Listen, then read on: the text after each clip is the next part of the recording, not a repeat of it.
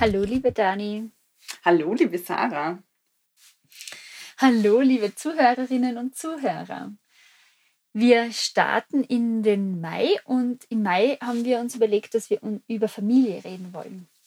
Ähm, Dani und ich haben ja sehr, sehr unterschiedliche Familien, würde ich mal sagen.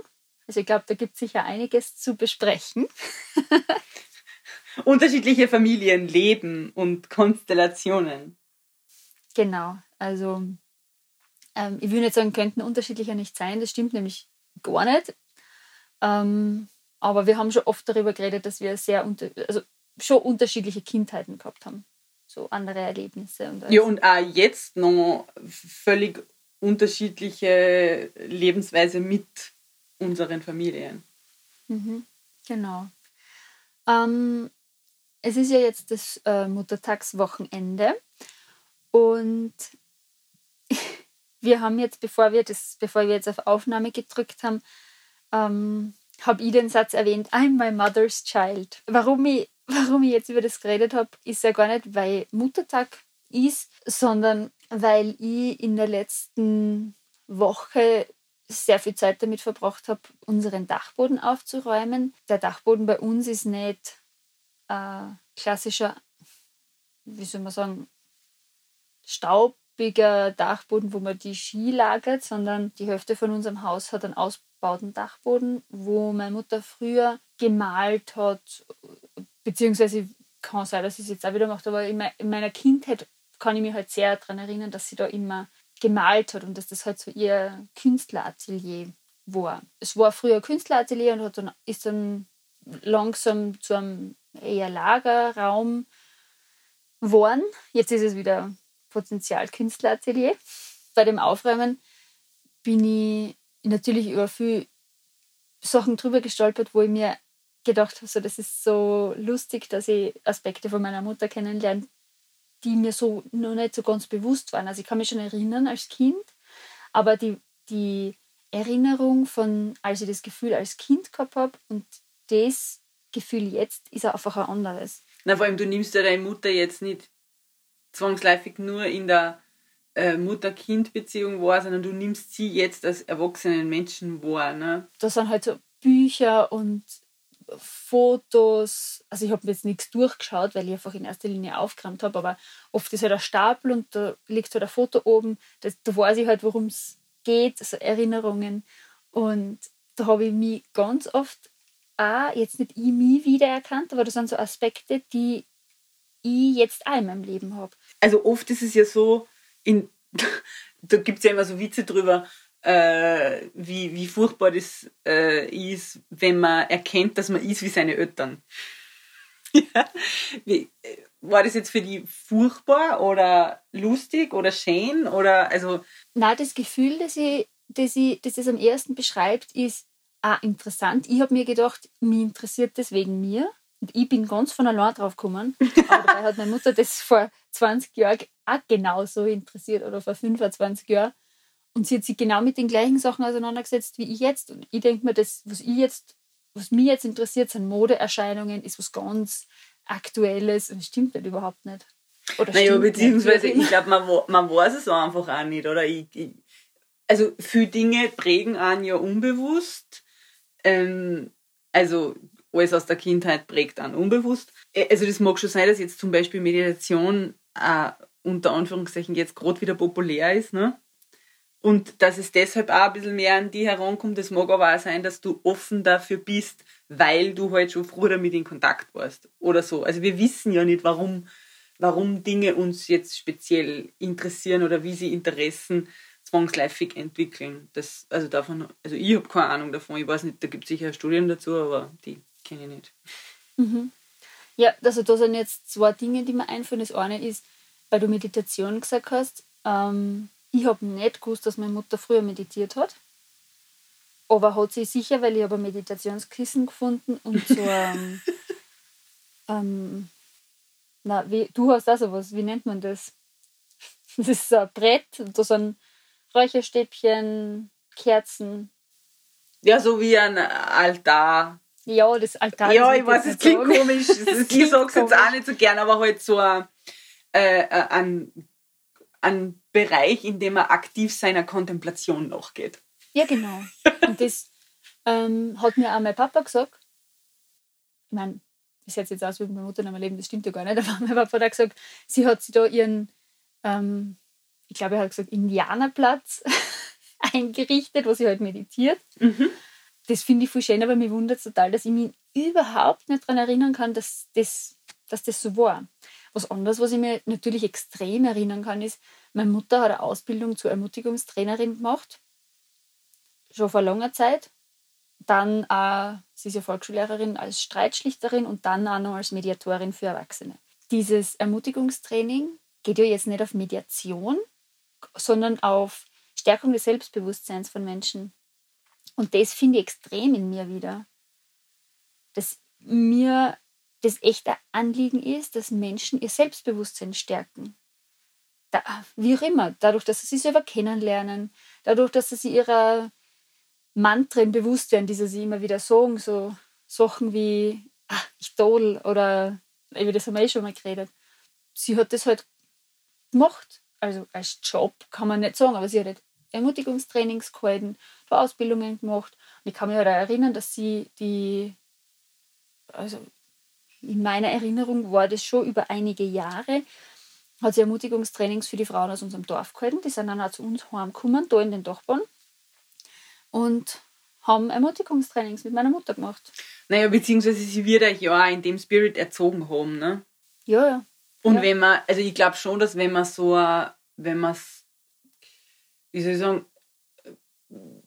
wenn man solche Dinge erfährt, das tut ja auch was mit einem. Ne? Und wenn, wenn, wenn man selber jemand ist, der einfach sieht, wie, wie, also so wie du jetzt, du, du warst ja über die, dir ist bewusst, dass du, dass du eine Wirksamkeit hast. Ja, also dass du warst einfach, dass du, wenn du Dinge tust, dann passiert was. Und wenn man das einmal checkt und da drauf kommt, dann ist es ja nur logisch, dass man das jedem erzählt. Also ich, ich mache jetzt mal, ich brich es ganz arg ab. Mhm. Ähm, weil wenn man sieht, dass Leute darunter leiden, dass irgendwie in ihrem Leben nichts passiert und man weiß selber, man hat den Schlüssel dazu, dann macht es total Sinn, wenn man das wem erzählt. Und wenn man in so einem Spirit aufwächst, dann, dann verfügt man ja über diese Selbstwirksamkeit und äh, über diese, dieses Wissen, das innere Wissen, äh, dass man was bewegen kann. Was Positives. Also die Art und Weise, wie man erzogen wird oder wie die, wie die Eltern mit einem umgehen, das, das prägt einen ja. Also, also das Ergebnis der Erziehung quasi. Ja, genau. Weil, weil, also das sieht man an dir gut, wie man es jetzt an mir auch in einem anderen Beispiel sieht, dass ich halt gelernt habe, dass man herumschreit, ja. Und zwischen 20 und 25 habe ich in jeder möglichen Situation war ich auch gerade und habe herumgeschrien. also jetzt auch ein bisschen überspitzt ausgedrückt, aber, aber nicht sehr. Ähm ah, nein, man muss auch mit Humor auf seine, auf seine Vergangenheit zurückblicken, ist ganz wichtig. Ähm also es geht in alle Richtungen, ne? Das will ich eigentlich nur damit sagen. Mhm. Also das, das, für mich war ja eine der prägendsten Erfahrungen heuer äh, in diesem kurzen und sehr weirden Jahr, ähm, dass ich tatsächlich in der Psychotherapie habe verstehen und einsehen wollen, dass alles Verhalten, das ich heute habe, tatsächlich aus meiner Kindheit kommt, beziehungsweise also ihr, ihr Wurzel einfach in der Kindheit hat. Und man sagt es immer so klischeehaft, na ja, ja, kommt der aus der Kindheit und äh, äh. und man nimmt das oft nicht so ernst. Also ich weiß nicht, wie oft ich schon mit irgendwem ein Gespräch darüber geführt habe, der dann gesagt hat, oder die, ähm, ja, das ist ja dann nur eine Entschuldigung und das ist ja Blödsinn und la la la. Aber na, also ich für mich muss ganz klar sagen, wenn ich, wenn ich mein Leben heute anschaue, sehe ich die Wurzel aus allen, aus allen großen Themen, jetzt meine Beziehung äh, zu Männern, mein Umgang mit Konfliktsituationen, äh, also generell, wie man mit, mit Problemen oder, oder solchen Dingen umgeht, das habe ich alles daheim gelernt. Also, was heißt gelernt? Ich habe das so, also das passiert ja dann durch Imitation oder, also Verhalten lernt man ja daheim. Ähm, und das sehe ich alles ganz klar, wenn ich meine Eltern anschaue.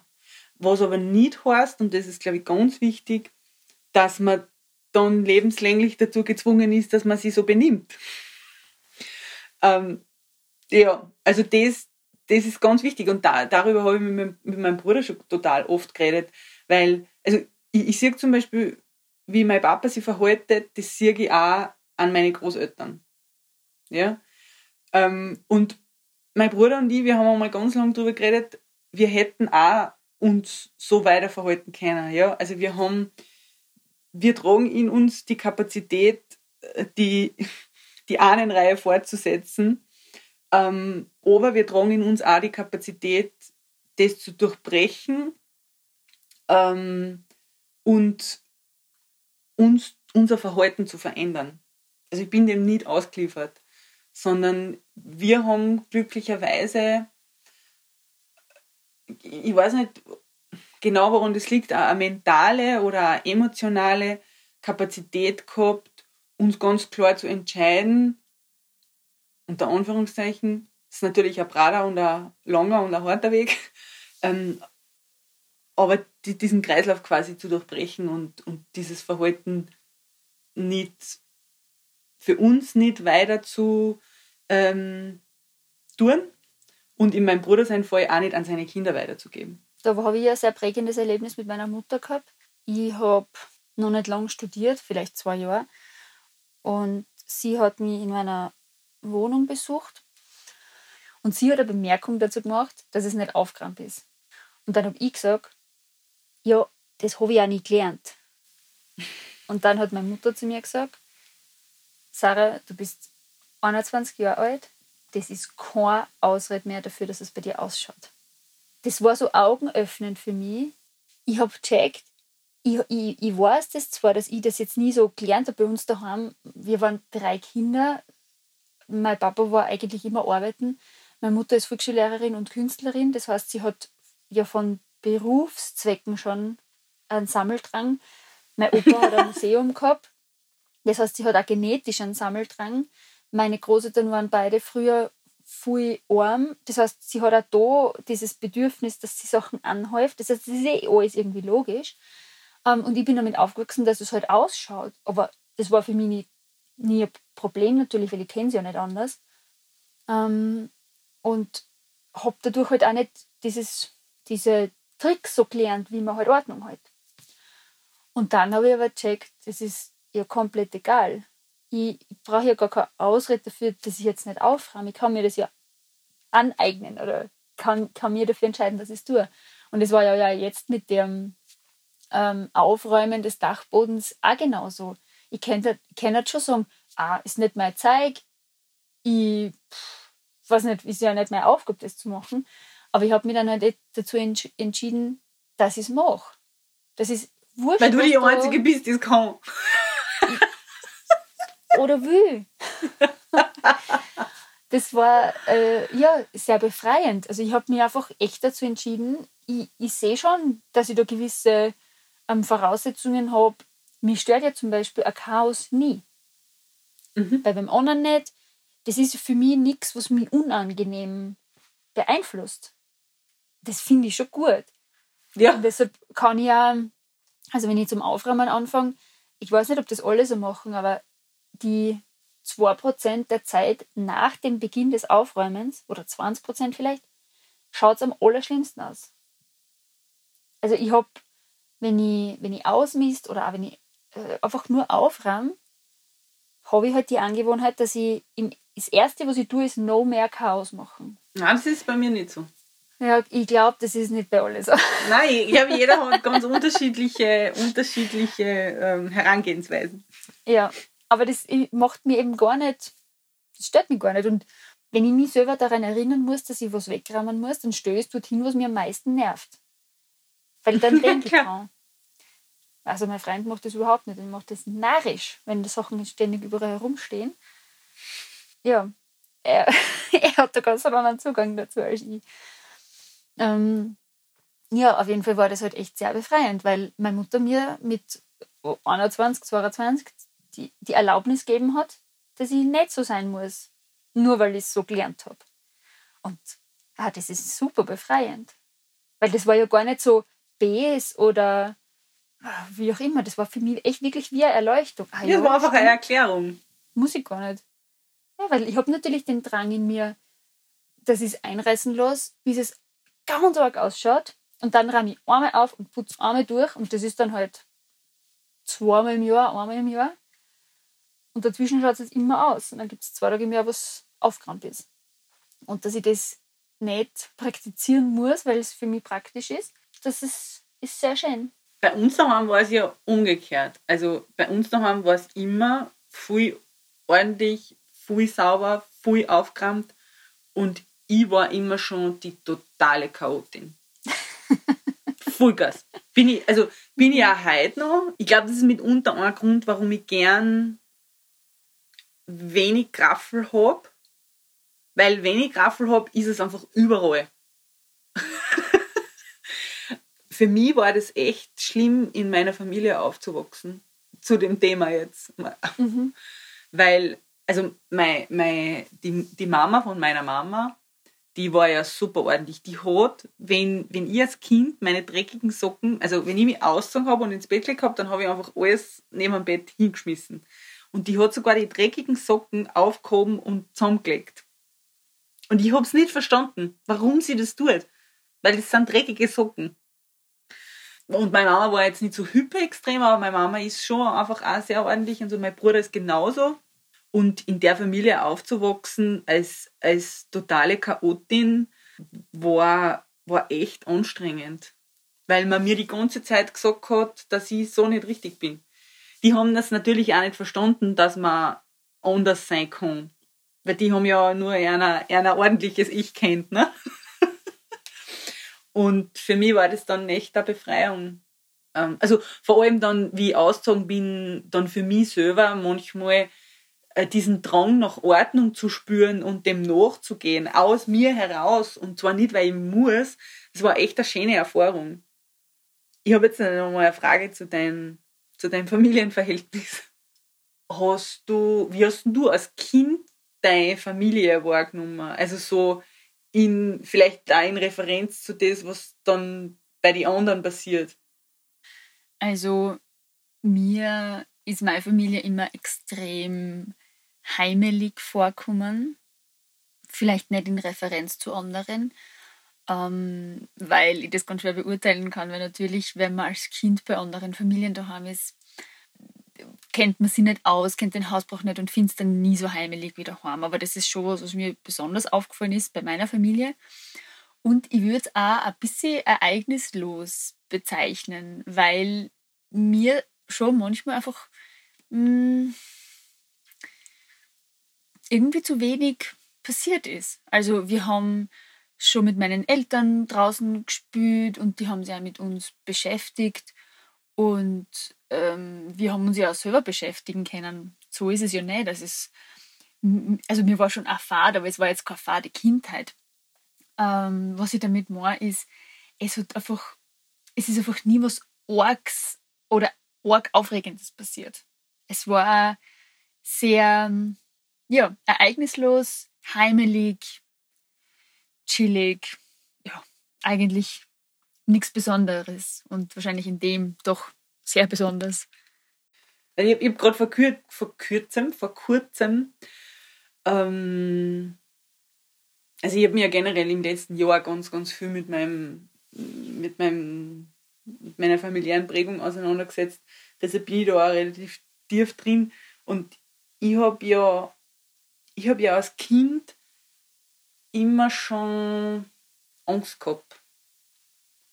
Also dieses Gefühl von, ich bin daheim aufgehoben, das kenne ich eigentlich so nicht. Also ich habe hab als Kind ich ganz lange ins Bett gemacht. Und bin hab immer noch zu den Eltern um mich und ich, ich, ich kann mich ganz deutlich erinnern, dass ich immer auf dem Weg ähm, von meinem Zimmer ins Zimmer von den Eltern ähm, ich würde es jetzt im Nachhinein als eine Panikattacke beschreiben. Dass ich, da hat es im Wohnzimmer so ein Eck gegeben, da, da hat alles ausgeschalten bei mir. Das ist wirklich, da habe ich ein Surren im Kopf gehabt und es war alles schwarz. Also ich habe als Kind Panikattacken gehabt. Also als klein, also da war ich, was weiß ich, vielleicht sieben oder acht oder so. Ich glaube, also warum ich das jetzt erzähle und sage, ist, weil ich die Erfahrung mache, dass wir natürlich, wir als ähm, Menschen, ähm, so manchmal dem Gefühl unterliegen oder der Konvention unterliegen, in einer Familie müsste immer alles super sein. Und das ist es aber in echt nicht. ja? Also es gibt ähm, ganz viele Kinder, die, die, die wachsen in Angst auf. Es gibt Kinder, die wachsen einsam auf oder also es gibt Kinder, um die wird sie nicht gut gekümmert. Ich will damit überhaupt kein Judgment über die Eltern abgeben oder über irgendwas. Ich glaube, also mir persönlich ist es nur ein Anliegen zu sagen, dass Familienleben sowohl für Eltern als auch für Kinder, also für alle Beteiligten, ganz unterschiedliche Formen annehmen kann. Und das ist normal. Also ich, ich, ich, ich kann mich immer erinnern, dass ich zum, zum Thema Familie, also ich habe immer so das Gefühl gehabt, ähm, bei allen anderen ist super, nur bei uns nicht. Ähm, wobei es, muss ich jetzt auch dazu sagen, ist, ist, ich, gebe jetzt auch über meine Eltern da gerade kein, kein Urteil ab. Ich bin mit meinen Eltern total im Reinen. Und ähm, wir reden auch offen über diese Themen. Aber ich, ich habe mich immer als Kind so auch bei allem benachteiligt gefühlt. Ich habe immer das Gefühl gehabt, wir, wir haben weniger als die anderen und wir kriegen weniger als die anderen. Jetzt an allem nämlich sowohl an Zuneigung als an Wertschätzung, als an Spielzeug. Also, ich, also so einen richtigen Urlaub oder sowas, das, wir, uns haben es zu die Großeltern geschickt und das war es mit Ferien. Also ich habe hab schon immer das Gefühl gehabt, es ist zu wenig. Was heute zur Folge hat, dass ich halt auch nichts halb machen kann. Also ich, ich muss immer bei allem in die Vollen gehen. Aus diesem Gefühl heraus, dass ich zu kurz kommen könnte. Heute kann ich sagen, ich finde es voll schön, dass es so Familien wie deine gibt. Also ich ja, ich bin ja sowieso ein Fan von deiner Familie. ähm, weil so diese, keine Ahnung, dass alle Verwandten irgendwie zusammenkommen und dass, dass es, natürlich habt ihr auch eure Themen, also das ist ja ganz normal, ne? aber dass es diesen Austausch gibt zwischen allen und so, das, das, das kenne ich so nicht. Ähm, ich habe auch ehrlich gesagt in meiner um, direkten Umgebung als Kind sehr viele Familien gehabt, wo das ähnlich war wie in meiner Familie also wo es einfach nicht gut gelaufen ist, aus unterschiedlichsten Gründen. Und ich, ich finde das, ich find, ich, ich find das voll schön, dass Familie auch anders sein kann. Im Hinblick auf alle Menschen, die ich jetzt gerade kenne, Freunde von mir, die jetzt gerade quasi Familien gründen. Man hat immer dieses, dieses Idealbild auch von einer Familie im Kopf, oder? Und ja, es ist halt nur ein Idealbild. Und dieses Idealbild von einer Familie das wahrscheinlich auch für Details unterschiedlich ist für alle, aber dem kann man nicht gerecht werden. Das, das geht nicht. Also, und es ist ja okay. Und alle Kinder werden groß. Also, fast alle. Man kann es als Eltern eh fast nicht richtig machen. Also vor allem, man kann es, glaube ich, nicht aktiv richtig machen. Mhm. Ich glaube, es geht, dass man es aktiv falsch macht und dass man es passiv richtig oder falsch macht. Aber dass man alle Beziehungsratgeber liest und dann wären die Kinder richtig, das stimmt nicht, weil alle Kinder sind anders. Wie soll, man, wie, wie soll denn das ja. gehen? Nein, und vor allem, es ist, also die Frage ist ja auch, was ist richtig für einen. Ne? Also das ist ja, wenn ich jetzt sage, ich, ich kann jetzt nicht über Kinder reden, weil ich einfach keine habe, aber wenn ich es jetzt zum Beispiel auf eine Beziehung umlege, natürlich äh, habe ich jetzt gewisse äh, Punkte, wo ich sage, das und das muss eine Beziehung für mich haben. Ne? Aber da gibt es ja noch ganz viele Dinge, die, die auch eine Rolle spielen, beziehungsweise kommt ja dann auch ein Partner auf mich zu, der auch seine Vorstellungen hat und wenn was ich vielleicht für eine gute Beziehung halte, für mich ist für die vielleicht eine komische Beziehung. Ja? Und in der Erziehung ist das, ist das, glaube ich, ähnlich. Es gibt Dinge, die sind für manche Eltern total okay, wenn die Kinder das tun oder sind, und andere finden das ganz fürchterlich. Also, das ist, da, da gibt es ja kein, es ist ja nicht schwarz oder weiß. Und wie du dann sagst, alle Kinder sind ja unterschiedlich. Ich habe jetzt gerade ähm, letzte Woche am Sonntag in der Presse einen Artikel gelesen über so Kinder, die, jetzt weiß ich nicht mehr genau, wie das heißt, aber es gibt so einen Prozentsatz, ich glaube, der liegt so ungefähr bei 20 Prozent aller Kinder, Kinder, die sind halt einfach so ein bisschen übersensibel. Das weiß man wie, mittlerweile auch wissenschaftlich, das ist jetzt gar nicht irgendwie esoterisch oder so, ähm, aber die sind einfach übersensibel und die, die haben andere Bedürfnisse. Beziehungsweise die sind einfach mit, mit anderen Dingen, mit, mit Dingen, die für, für andere Kinder viel easy sind und ganz normal, die sind für die furchtbar. Meine Eltern haben zu jeder Zeit in ihrer Kapazität das Richtigste für uns gemacht. So sehe ich das mittlerweile. Ähm, und das ist ein sehr heilsamer Gedanke. Also ich, ich weiß nicht, wie aktiv man was falsch machen kann. Also ich glaube ja auch wirklich, dass Leute gibt, die ihre Kinder schlagen und das echt okay finden. Also es war ja bei uns daheim auch so. Wir haben uns ja auch nach der Reihe die Watschen eingefangen und das war halt das, wie es der Papa einfach, das war für ihn die Methode. Ja, mit aktiv falsch machen habe ich eher gemeint, dass man es bei vollem Bewusstsein was macht, wo man weiß, es ist nicht gut für die Kinder. Das wollen, glaube ich, keine Eltern machen. Aber das wäre eine Möglichkeit. Aber eben aktiv alles richtig zu machen, ja, okay, jetzt verstehe. das geht einfach, glaube ich, nicht. Ja. Nein, das, das geht nicht. Vor allem, was ist richtig, ne? da es ja schon an. Also, was ich immer zur Erziehung immer denke, ich habe ja auch keine Kinder, ähm, ist walk the talk. Sei einfach das, was du sein willst. Und deine Kinder werden wahrscheinlich ähnlich werden. Aber das ist ja in Wahrheit ist es ja, ja, in Wahrheit ist es ja eigentlich eh wieder so wie bei allen Dingen, ne? weil ich also ich sag's nochmal, ich will jetzt nicht über Erziehung reden, weil ich habe keine Kinder und bitte alle Eltern hatet mich nicht für irgendwas, was ich zum Thema Erziehung sage. Ähm, ähm, aber es ist, es ist wie bei allen Dingen, die man im Leben so angeht, oder? Also ich versuche einfach jetzt das Beziehungsbeispiel als, als, als, als Parallele für mich zu nehmen, weil ich das besser nachvollziehen kann. Und so wie du sagst, ne, also practice what you preach. Und glaube, wenn man authentisch ist und, und aus seinen Fehlern lernt und so, dann kann nicht viel schief gehen. Das denke ich mir auch, ja. Ich glaube, da sollte man sich nicht so fertig machen wo ich da die. Was jetzt auch wieder erleichtert. ja. über das zu reden, ich mache mich wegen allem voll fertig. Und ja, also ich bin schon mal gespannt, wenn ich einmal Mutter bin, falls ich einmal Mutter bin, mich nicht fertig zu machen. Ich werde mir die Folge dann anhören. Ja. Aber zum, zum also ich, ich, ich äh, freue mich schon auf die nächsten Folgen, weil ich glaube, ähm, das Thema Familie hat, also es hat ja jetzt nicht nur äh, noch in sich, dass wir darüber reden werden, wie wir zum Thema Elternschaft stehen. Mhm. Nehmen wir mal an, über das werden wir ja, vielleicht reden. Auf jeden Fall. Ähm, sondern Familie bietet ja auch noch voll viele andere Aspekte. Ja. Ja, ich freue mich schon sagen. Ich freue mich auch schon. Danke, Dani. Danke.